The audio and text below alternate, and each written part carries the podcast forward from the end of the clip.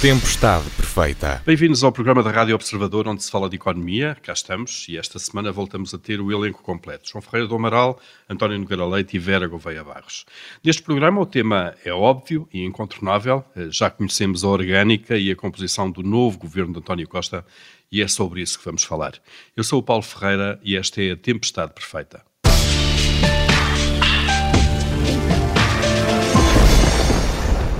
Já se conhece a arrumação das pastas e também o nome dos 17 ministros e 38 secretários de Estado que vão tomar posse esta quarta-feira para formar o 23º governo.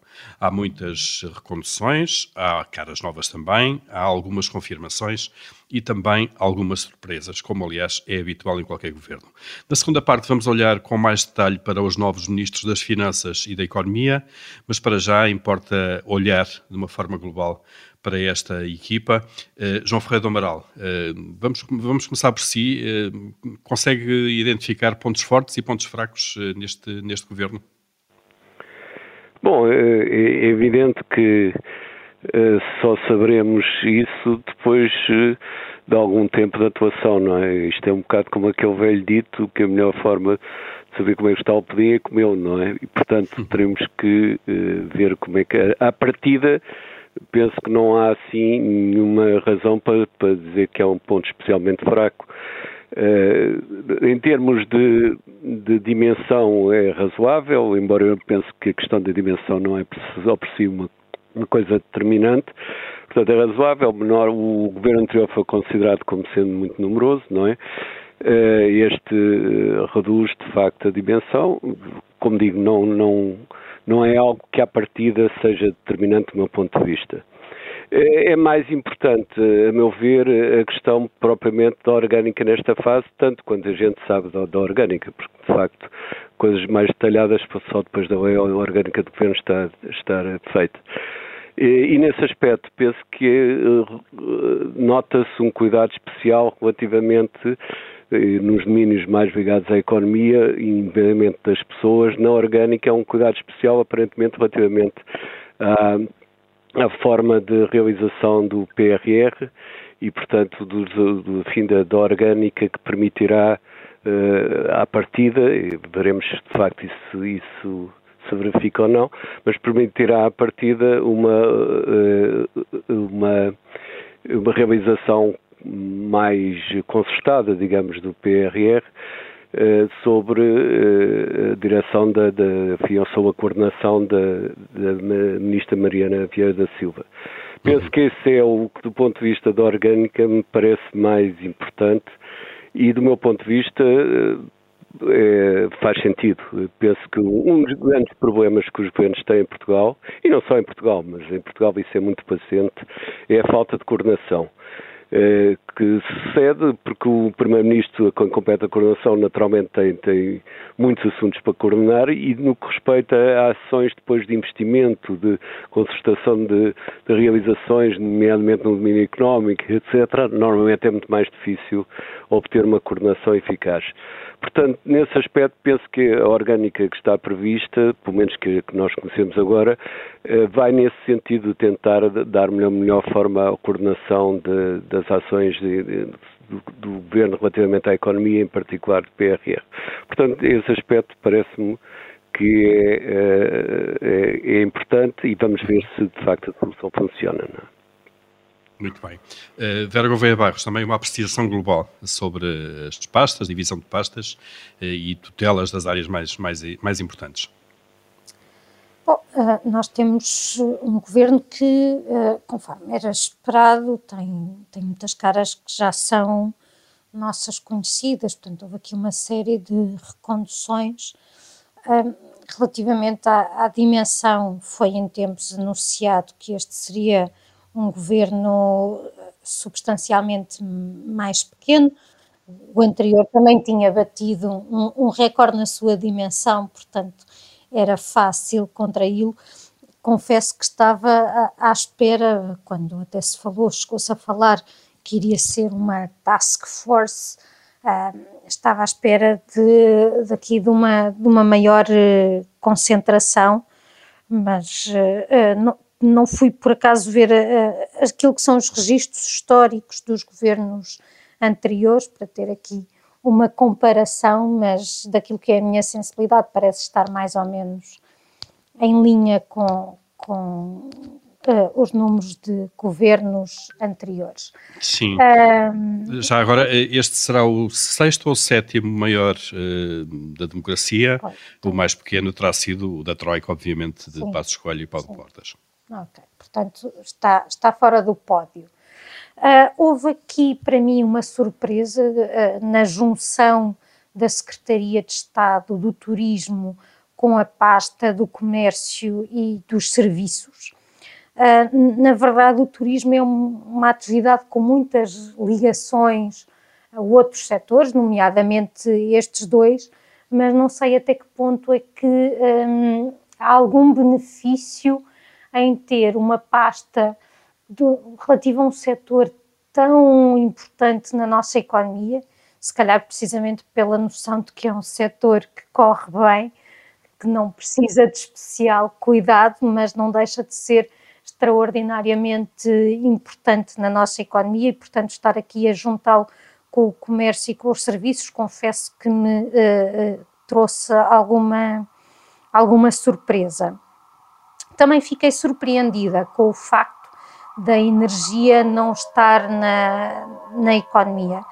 Por um lado, pela pessoa que irá ocupar essa pasta, e falaremos disso na segunda parte do programa, mas também porque, se calhar, por, eh, por vício de formação, sendo eu economista, tenho muito a tendência a achar que tudo é economia e parece-me que o setor da energia, aliás, temos estado a discutir isso com a forma como o aumento dos preços na energia tem impacto em tudo o resto. E, portanto, parece-me que é aqui um setor fundamental para o funcionamento da economia como um todo, embora, claro, também tenha uma componente ambiental importante, porque, na verdade, o que acontece é que nós arrumamos os temas numa lógica de, de pastas, de ministérios e dentro dos ministérios das secretarias de Estado, mas depois uh, estes temas são, são transversais e aí, uh, repito aquilo que o João disse, é muito importante haver uma coordenação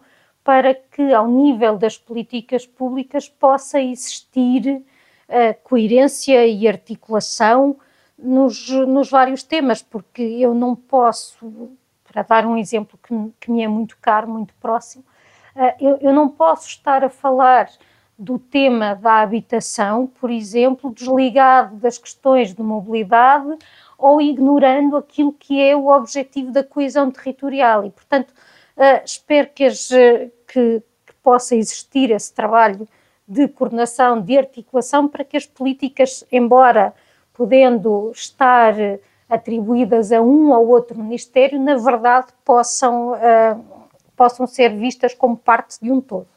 Uhum. António Oliveira Leite, eh, também uma apreciação global deste, deste governo. Bem, já, já foi dito uma, uma parte importante do que eu considero essencial, na verdade, o, o, governo tem uma dimensão uh, que é menor que a anterior, mas que ainda assim é historicamente relativamente grande. Não penso que esse seja, todavia, um ponto essencial. O ponto mais importante para mim tem a ver depois com a orgânica de funcionamento, coordenação e a adequação das pessoas às pastas. Em alguns casos uh, temos, enfim, já alguma ideia do desempenho passado, noutros casos vamos perceber isso melhor à medida que a, governação for acontecendo. Como dizia João Ferreira do Amaral, eh, com a parábola do pudim, ou a famosa parábola do melão, que os melões só se conhecem quando abertos, portanto vamos ter de deixar haver algum tempo. No entanto, alguns reparos que eu gostaria de fazer, uh, que uh, o primeiro tem a ver com o facto de que acho que uh, o Ministro das Finanças tem um ranking relativamente baixo a nível do Executivo. Eh, nós não podemos, enfim, as pessoas eh, insistem muitas vezes, ainda no outro dia ouvia isso aqui na Rádio Observador, num outro programa, uh, na extraordinária performance de Mário Centeno e João Leão. Ora bem, é, os, os, é estamos sempre a cair no mesmo erro de olhar para a métrica que não é uma métrica que seja um sumário adequado de, daquilo que é a sustentabilidade das finanças públicas, que, em última instância, é o que nos, é o que nos, é o que nos preocupa. Vão existir problemas importantes. Nós não podemos esquecer que há uma pressão enfim, a questão do investimento de alguma forma é superada por um PRR que está bastante, uh, bastante virado para a administração pública e para a realização de investimentos, seja a nível da administração central, seja a nível da administração local, o que, como já, já discutimos no passado, e tem muito a ver com a filosofia de funcionamento do governo, e já agora também a oportunidade de fazer os investimentos que uh, não foram feitos, ainda que tivessem constado muitas vezes das propostas eh, de orçamento, mas depois não fizeram parte da sua realização. Há uma enorme pressão sobre uh, o funcionamento de boa parte da administração, que tem meios muito insuficientes para funcionar com qualidade, e depois temos, claro, uh, enfim, toda a questão que se vai pôr, por um lado, com o impacto de uma situação económica que voltou a ter algumas nuvens, nomeadamente nuvens de incerteza, e, e, algo que me parece relativamente certo, que é a subida do peso dos juros na despesa e o constrangimento que isso vai fazer. Portanto, nessas circunstâncias, era importante que o Ministro das Finanças tivesse uma posição no Governo eh, que lhe permitisse, eh, eh, enfim, ter algum ascendente sobre colegas que naturalmente vão ter por objetivo fazer mais e muitas vezes fazer mais na perspectiva que os governantes têm significa significa mais despesa. Eh, e, portanto, aí eu, eu vejo que poderá haver alguma questão e depois aprofundaremos este tema mais à frente. Depois, também tendo muito a ver com esta perspectiva uh, de que o PRR serve para a administração pública, está uh, o facto de ter numa ministra de pendor político, porque não tem experiência fora do governo, uh, portanto, é uma pessoa que fez toda a sua vida no Partido Socialista e no governo, uh, ou em sucessivos governos, uh, talvez possa ter tido treino em casa em pequena, mas o que é facto é que é uma pessoa que não tem outra experiência que não seja a de governar, uh, que é a doutora Mariana Vieira da Silva, que vai ter o PRR e vai ter a administração pública, e portanto já se percebe um pouco qual é que, eu não estou a dizer que isto é mau, estou a dizer é que isto mostra qual é que é o foco claro de onde uh, o Primeiro-Ministro e a sua equipa uh, vê uh, a resiliência futura da economia portuguesa. enfim, pode sempre argumentar, vamos ver se o fazem, eh, que é importante ter a administração pública porque não vão apenas digitalizar o Estado, ou seja, não vão repassar dinheiro para os fornecedores de equipamento e para os consultores, vão aproveitar para transformar a administração pública eh, e, nesse sentido, faz parte que a mesma pessoa tenha as duas pastas. É possível, eh, se for, se for isso, não é mau, é bom, mas vamos ver o que é que acontece. Uhum. Estou bastante curioso de ver o que é que acontece nessa área. Eh, depois, no geral, eh, de facto, há algumas áreas que estão bastante concentradas. Há secretarias de Estado que têm, de facto, mais relevância, mas isso não é o primeiro governo em que isso acontece, nem é, nem é um apanágio de, do Partido A ou do Partido B. Há secretarias de Estado que têm, de facto, comércio e turismo, mas eu acho que há uma secretaria de Estado que é importantíssima, porque pega em dois setores que são essenciais e que estão a sofrer uma enorme evolução e muitas mudanças, eh, que é a economia e ambiente setor do ambiente é um setor gigantesco uh, e, e, e, estão basicamente concentrados no mesmo secretário de Estado. Portanto, significa que há um secretário de Estado, pelo menos esse, que eu acho que tem claramente poder ministerial uh, e, não estou a criticar por isso, estou apenas a dizer que uh, é, é importante também ver como é que dentro de cada ministério depois são divididas as competências. Muito bem. Vamos uh, só ver aqui também, olhar aqui para uma, para uma novidade, que é a concentração uh, na atual sede da Caixa Geral de Depósitos uh, dos Ministérios que tenham a ver com a execução do PRR. Isso está prometido para, para este ano, portanto vai haver mudanças no Governo. João Ferreira do Amaral, isto é, é importante para aumentar, a, no fundo, a coesão da, da atuação destes Ministérios? Bom, é importante fundamentalmente como sinal, não é? Penso que depois a coordenação não terá muito a ver com a proximidade geográfica ou não dos respectivos gabinetes. Mas, enfim, como, como sinal de que essa é uma preocupação central do governo, que aliás me parece que é visível da, da própria orgânica que conhecemos, isso para ser importante. Portanto, não é tanto que vá necessariamente ser o, o fator que permitirá essa coordenação, mas é um sinal de que o Governo atribui muita importância a isso. Eu só queria já agora acrescentar dois aspectos relativamente ainda à presidência do, uh, do Conselho de Ministros, que é uh, as Secretarias de Estado dos Assuntos Europeus e do, da, uh, da digitalização, não sei exatamente qual é o nome, mas de, da Revolução Digital, ou não sei como é, como é que se chama, da digitalização. É a digitalização digitalização. Só isso eh, penso que vale também como sinal da importância que estes dois aspectos vão ter, de facto, no futuro.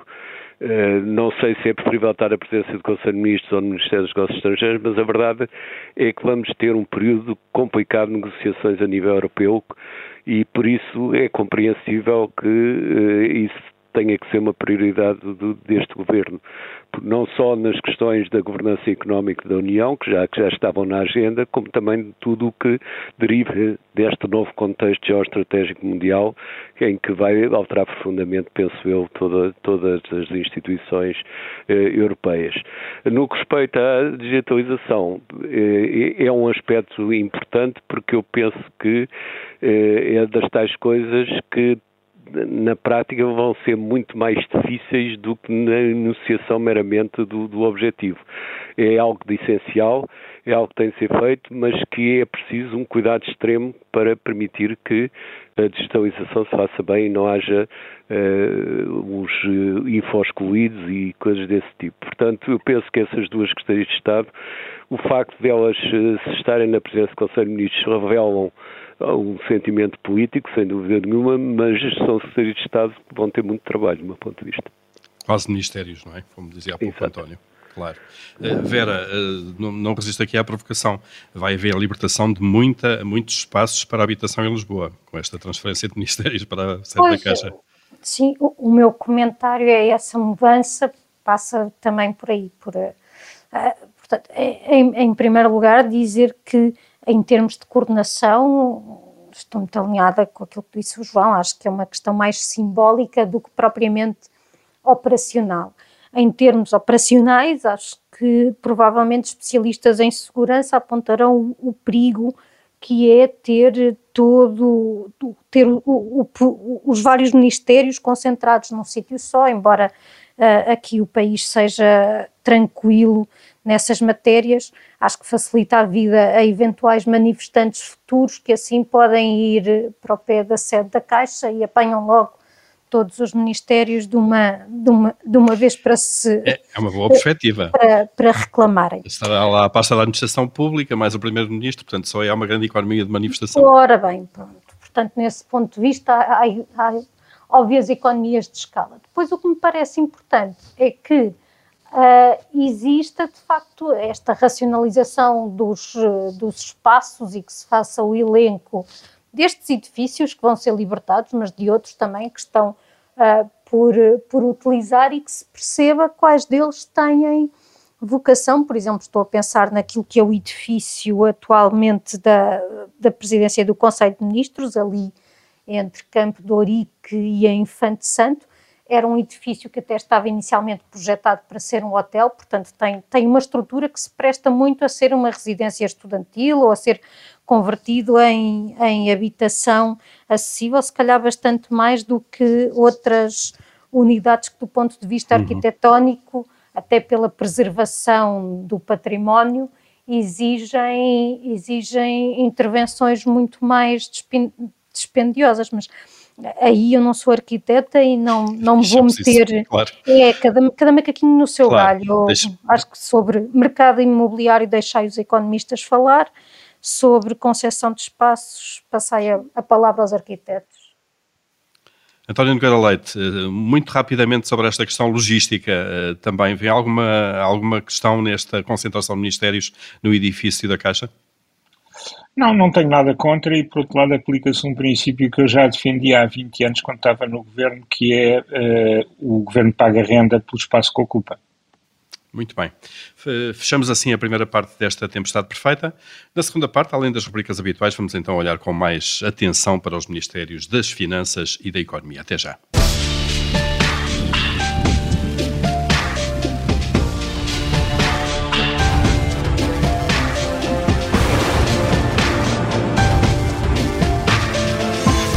Tempestade Perfeita. Tempestade Perfeita, segunda parte, cá estamos uh, para a habitual rubrica Comitê de Crédito, onde todas as semanas avaliamos ou chumbamos aquilo que se vai passando na atualidade.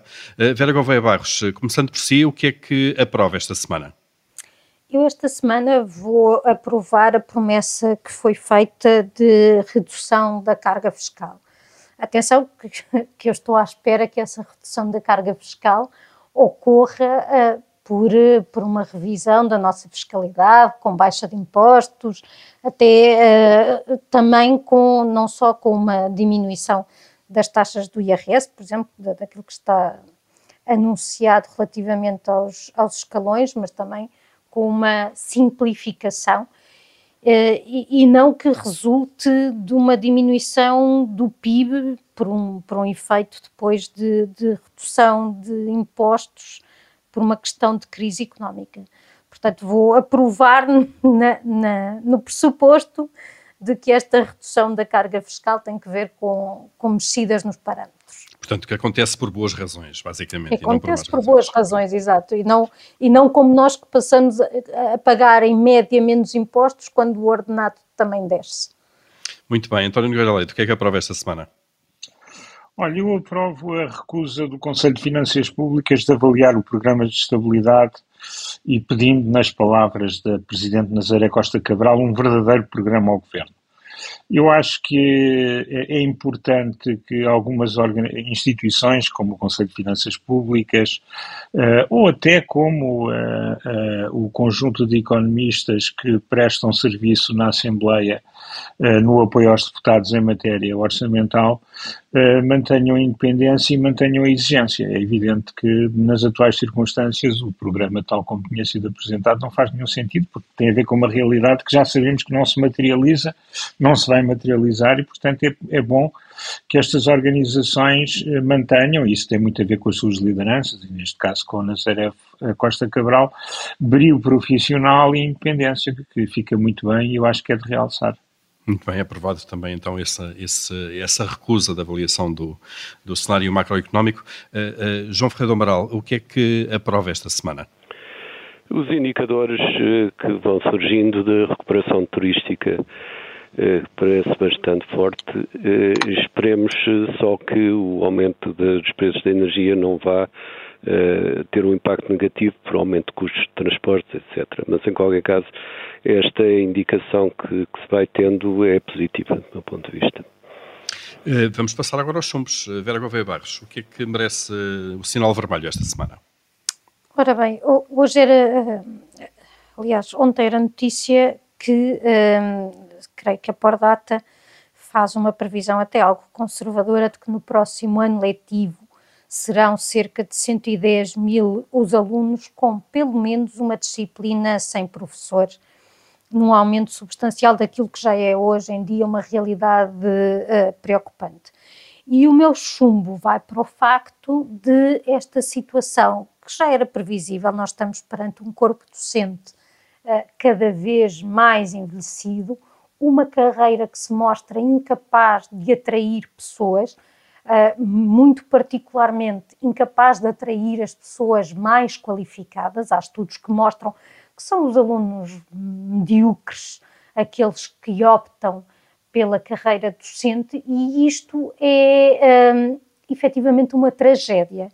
E, e, portanto, o meu chumbo vai para o facto de nada estar a ser feito relativamente a esta realidade que depois compromete as perspectivas de crescimento do país. Uhum.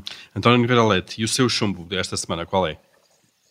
Olha, o meu chumbo vai para a continuada a crise humanitária como que é consequência da, da guerra da, da Ucrânia e que de facto está a assumir proporções muito elevadas e eu acho que nunca é demais, enfim, vocalizar os nossos protestos por, por algo que, mesmo num confronto, era escusado fazê-lo desta maneira e, portanto, é, é verdadeiramente confrangedor ver o que estamos a ver numa dimensão que há muito tempo já não se via e não é apenas na Europa, não se via uh, globalmente uma situação uh, tão pouco criteriosa do ponto de vista da utilização dos instrumentos militares, ao ponto de parecer que é criteriosamente usada contra civis inocentes, mais do que propriamente contra entidades que são capazes de defender, como sejam as tropas no terreno.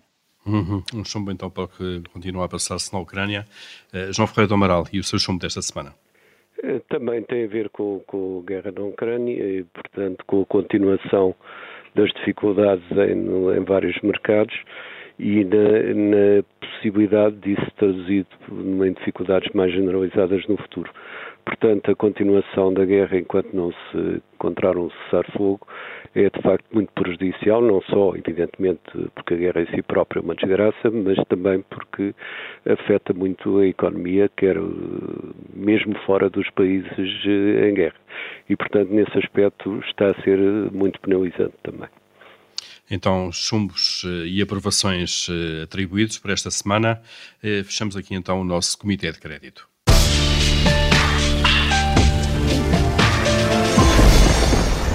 Agora sim, vamos olhar para os futuros ministros das Finanças e da Economia e Mar. Falamos, claro, de Fernando Medina e eh, de António Costa Silva, respectivamente. Uh, António Nogueira Leite, começando este assunto por si, uh, serão estas pessoas as pessoas certas no lugar certo? Bem, isso é o, é o que vamos ver, não é? Eu não gosto de embandeirar em arco ou ser demasiadamente uh, ser demasiadamente ríspido em avaliações ex ante. São pessoas que têm currícula, que são conhecidos e, portanto, não é por aí uh, que o comentário uh, acrescenta, que, que, eu acho que devo levar o meu comentário. No, no, caso do Ministro das Finanças, eu, no entanto, gostaria de referir dois pontos.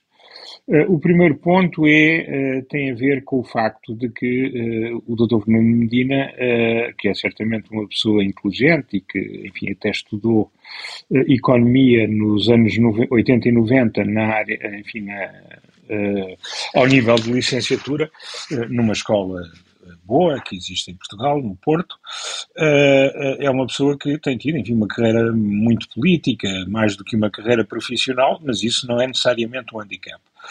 Eh, eu diria que eh, tem uma equipa que tem pessoas que já provaram ser competentes, tem uma pessoa nova eh, que, mais do que a sua competência, é preciso ver se o ajuda a fazer algo que para mim é, é central, que é a capacidade de ser suficientemente autónomo face aos outros membros do governo, no sentido de, na execução do orçamento, continuar a ter e, e, se calhar até de uma forma mais transparente do que nos últimos anos, com menos cativações e, e enfim, tendo um, a execução mais próxima daquilo que é, que é o documento aprovado, mas continuar a executar, nomeadamente do lado da despesa, uh, o orçamento de uma forma adequada. Uh, acho que é demasiado cedo para tecer, para tecer Uh, grandes comentários, a não ser dizer que é importante, e, e essa experiência política do Dr. Fernandina tem, que ele seja capaz de efetivamente ter autonomia suficiente para, uh, quando é preciso dizer não, eh, dizer não, mesmo que seja em Conselho de Ministros com uma maioria com uma posição contrária, como acontece frequentemente para quem já teve experiência de ter estado em Conselho de Ministros. Uhum. Uh, saberá que assim. António, é essa, essa pessoa que, que confia que venha ajudar Fernando Medina está a referir-se a Sofia Batalha, que vai ser a, a futura Secretária de Estado do Orçamento.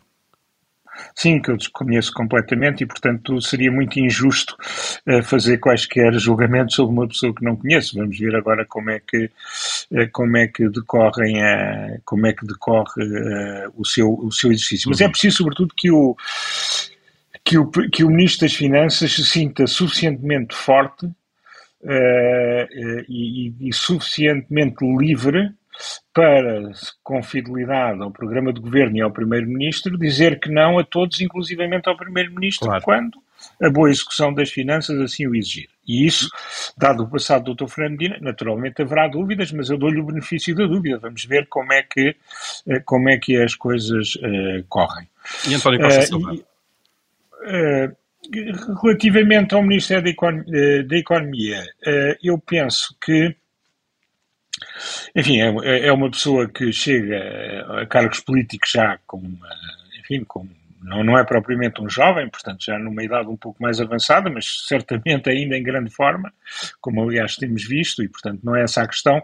Só dizer que teve, é uma pessoa que teve mais uma vida, uh, uma vida empresarial, uma vida universitária, uma pessoa com muitas realizações, mas fora da vida política. Ora bem, eu não posso estar a criticar as pessoas por terem só vida política ou por não terem vida política e agora estarem numa altura da sua vida disponibilizados para serviço público no governo.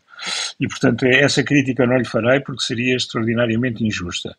Eu, eu, eu acho mais é que uh, se, uh, quer o PRR uh, quer a energia, que são áreas muito importantes, estão fora e são áreas centrais e nas quais a pessoa em causa tem, obviamente, conhecimento especial e particularmente importante, são áreas que estão noutros ministérios. Portanto, eu diria que ao, ao, ao professor Costa Silva vão-lhe cair, uh, enfim, o embate na economia portuguesa da, da, atual situação nos mercados energéticos, das consequências da guerra uh, e, e, eventualmente, nas nossas empresas, uh, também uh, do impacto da, da, subida de juros.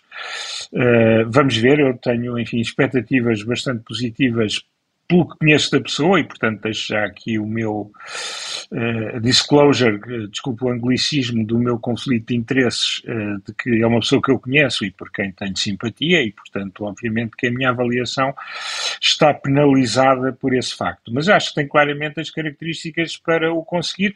Penso que não tem a área de atuação que uh, eu gostaria de ter se hum. fosse, por exemplo, Ministro da Economia, uh, porque há aqui áreas importantes que, que ficam de fora. De qualquer das maneiras, uhum. à partida, a minha expectativa é positiva, mas tal como em relação ao Ministro das Finanças, acho que é a avaliação do que as pessoas fazem, não tanto a avaliação da perspectiva ou da percepção que se tem antes das pessoas uh, chegarem aos lugares que conta e, portanto, acho que daqui por um ano ou dois estarei certamente em muito melhores condições para fazer um juízo justo, eh, ou mais justo, ou tão justo quanto possível, sobre aquilo que é a capacidade de realização de um e do outro nas respectivas pastas. Muito bem. João Ferreira Amaral, como é que olha também para, para estes dois nomes nestas pastas absolutamente centrais? Bom, eu, eu tenho o gosto de conhecer ambos e tenho uma excelente impressão, quer de um, quer do outro. Portanto, a partir penso que tenho condições para fazer um bom trabalho.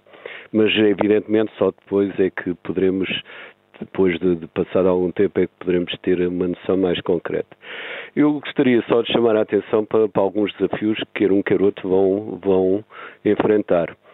No, no que respeita às finanças, é, evidentemente que há todo o desafio de, que se relaciona com a parte orçamental de, de saída de uma situação uh, que durante alguns anos foi de, de juros baixos eh, embora com as dificuldades depois da pandemia, mas vai enfrentar agora uma situação de aumento de taxas de juros Uh, com uh, algumas dificuldades na economia, mas penso que o crescimento económico continuará, por isso penso que não haverá dificuldades, pelo menos para, o ano que vem, para este ano e para o ano que vem, muito grandes do ponto de vista orçamental, mas em qualquer caso tudo dependerá da, da evolução, que é muito incerta, de, de todo o ambiente económico e financeiro mundial. Eh, agora, eh, julgo que é inadiável, de facto, e, esse será, a meu ver, um desafio importantíssimo e, ao mesmo tempo, uma oportunidade de, do Ministro das Finanças eh, eh, mostrar o seu valor, é fundamental alterar, de facto, os impostos. Eh, eu não falo em reforma fiscal, porque a reforma fiscal tem logo a conotação de um, de um, de um grande volume feito durante uhum. anos por uns especialistas, etc., depois não é aplicável ou demora muito tempo a aplicar. Não, as, as mudanças rápidas e, e, que são no sentido, e que já se sabe qual é, qual, qual é o sentido em que elas devem existir, penso que esse vai ser um desafio importante, mas fundamental, porque julgo que é um dos, um dos bloqueios, de facto, à, à atividade económica. Temos um sistema fiscal e de, e de taxas que, que, de facto, não faz sentido nenhum e que está profundamente obsoleto. Portanto, esse será um, um desafio importante. Um segundo desafio importante tem a ver com aquilo que eu já referi na, na primeira parte, é que, de facto, a governança económica e, e monetária da da União Europeia vai com certeza mudar e vai ser objeto de negociações muito complicadas, certamente. E, portanto, é fundamental que o Governo, através do Ministério das Finanças, faça uma prestação, nesse sentido, em, em cooperação com o Banco de Portugal, e penso que as relações entre o Ministério das Finanças e o Banco de Portugal é um elemento crucial que, que deve ser salvaguardado, mas é um desafio importante porque, eh, de facto, a zona euro pode-se dizer quase que subverteu, tem funcionado de uma forma que não era aquela para a qual foi criada e isso vai ter que necessariamente ser corrigido, ou se altera o enquadramento, ou se altera os procedimentos e, e, tu, e no meio dessa, dessa alteração é, é, fundamental que os nossos interesses sejam protegidos. No que respeita ao, ao, ao Ministro da Economia, eu de facto penso que é uma pessoa com, com, com ideias, que, como demonstrou, aliás, na preparação do, do documento que depois deu origem ao plano ao PRR. Eu sou com ideias, eh, espero que as, que, que as possa levar à prática. Vai enfrentar dificuldades, como o António já referiu, em relação ao abastecimento e dificuldades de mercados de produtos essenciais, mas penso que ele tem boa formação para isso. Mas haverá dois aspectos que, a meu ver, são essenciais e que serão também e que têm, têm um efeito mais estrutural e que, e que, mais uma vez, são um desafio ao mesmo tempo uma oportunidade de mostrar o seu valor. Um é a questão de facto do financiamento das empresas. Penso que, havendo o Banco Nacional de Fomento, é, é, é, esse um instrumento importante, mas é fundamental que o Ministério da Economia eh, eh, avance também no sentido de criar condições para que esse financiamento se possa fazer. Isso é a recapitalização das empresas é essencial de facto para o futuro. E o outro desafio mais difícil e mais geral, mas que eh, que também é para nós, do ponto de vista estratégico, essencial, é de facto um verdadeiro desenvolvimento das atividades relacionadas com o mar, que tem feito tem dado origem a muitos papéis sobre, e muitas estratégias sobre o assunto, mas Sim. pouca ação. E, portanto, aí penso que é um, uma pedra de toque da sua ação também. Sim, o mar é eternamente adiado, não é? Adiado. Aquela, aquela estratégia nacional que, que, que, nunca conhece um verdadeiro desenvolvimento. A estratégia nacional parece que é fazer estratégias nacionais. Exatamente. em estudar o assunto. Vera Gouveia Barros, como é que olha para estas duas pessoas, estes dois cargos? Bom, eu não quero comentar uh, as pessoas e não vou mesmo comentá-las. Uh, vou olhar para aquilo que são os desafios destes, uh, destes dois cargos. Nas finanças, como já foi referido, há a questão da mudança da política monetária que se perspectiva e, portanto, aquilo que eu espero do, do Ministro das Finanças do, para os próximos quatro anos é que, não obstante estes, este montante de fundos uh, que iremos receber, não perca de vista aquilo que é o trabalho de consolidação orçamental que tem de ser feito, para além das questões eh, que já tinha referido a propósito até do, do Comitê de Crédito, da redução da carga fiscal e da simplificação uh, desse, uh, do, nosso, do nosso regime fiscal, isto em, em sentido, sentido amplo. Relativamente ao Ministério da Economia, mais do que um distribuidor de fundos, o que eu gostaria que fosse um verdadeiro Ministério da Competitividade. E, nesse, e, e nessa perspectiva, vejo aqui uma pessoa que terá de se articular especialmente com, com outras áreas, com a, naturalmente com a, com a, das finanças, em particular com a parte dos assuntos fiscais, mas também com uh, quem, quem tem o um mercado de trabalho, com a parte da modernização administrativa, uh, com a justiça, enfim, com todos aqueles fatores que nós uh, estamos cansados de elencar quando fazemos estes trabalhos de diagnóstico sobre quais são, uh, quais são os entraves ao nosso crescimento económico. E, portanto, para estes dois cargos é, é essencialmente isso que tenho a dizer. Relativamente ao, uhum. ao Ministro das Finanças, teremos já aqui um, uma, uma primeira prova, chamemos-lhe assim, porque, embora durante a campanha eleitoral o agora Primeiro-Ministro tenha mostrado o, o, orçamento que tinha sido chumbado uh, e, e dito que era este o documento que tinha para apresentar, Sabemos que a realidade se alterou, o quadro macroeconómico terá necessariamente de ser diferente e, com isso, provavelmente também depois a composição das despesas, as receitas irá sofrer essa influência. Claro. Portanto, vamos já ver uh, muito em breve o, o que é que sai do terreiro do passo. Muito bem, e que tenham muita sorte os dois, porque a sorte deles também é a nossa sorte coletiva, de alguma maneira, não é? Se lhes correr bem a eles, corre bem ao país, seguramente também. Muito bem, a, caminho da, do final desta tempestade perfeita, vou-vos pedir alguma rapidez aqui no vosso momento de tirania. Tiranias têm que ser sempre rápidas, não é? Uh, João Ferreira do Amaral, o que é que manda esta semana? Mando que o governo esteja atento à inflação no, no, que respeita à questão das pensões de reforma dos salários da função pública e até do próprio salário mínimo.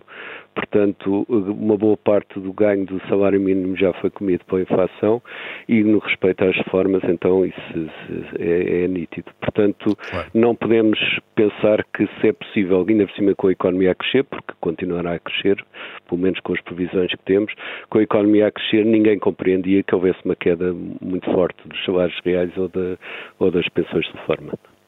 A Vera Gouveia Barros, se mandasse? Eu mando que se olhe para a fiscalidade no imobiliário, que se tente perceber. Um, Fala-se muito da fiscalidade na questão do arrendamento, dos incentivos que dá ou não dá.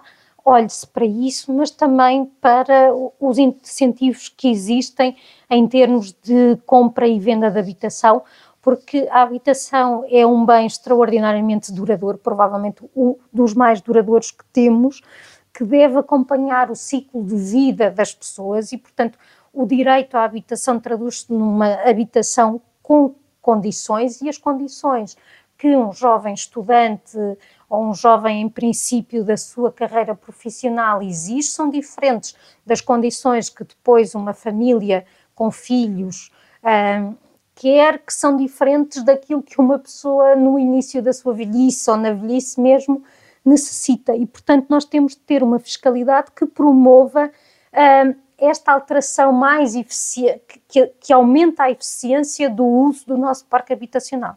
Muito bem, a ordem dada, António Nogueira Leite. Se mandasse? Eu mandava uh, o próximo governo ser o primeiro governo do Partido Socialista com espírito reformista desde o último governo do Dr. Mário Soares nos anos 80.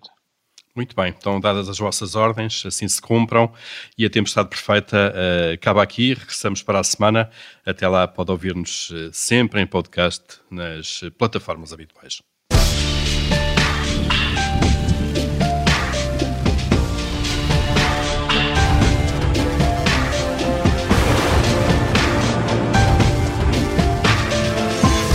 Tempestade perfeita.